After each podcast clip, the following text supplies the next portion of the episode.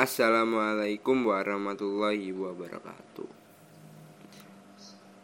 Saya Alvin Setiawan Ninggo Prestio dari kelompok 4 kewarganegaraan yang hari ini membahas tentang podcast integrasi nasional.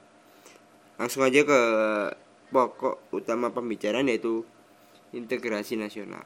Nah, integrasi nasional adalah penyatuan berbagai perbedaan seperti kelompok budaya, dan kelompok suku dalam suatu wilayah, sehingga membentuk kesatuan atau bisa juga disebut kesadaran identitas bersama.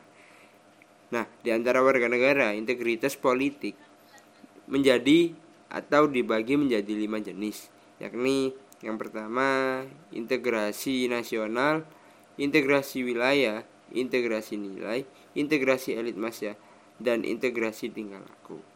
Nah, integrasi inter, integrasi tersebut mencerminkan proses persatuan orang-orang dari berbagai wilayah yang berbeda atau memiliki nation. Terutama karena pengalaman sejarah dan politik yang relatif sama.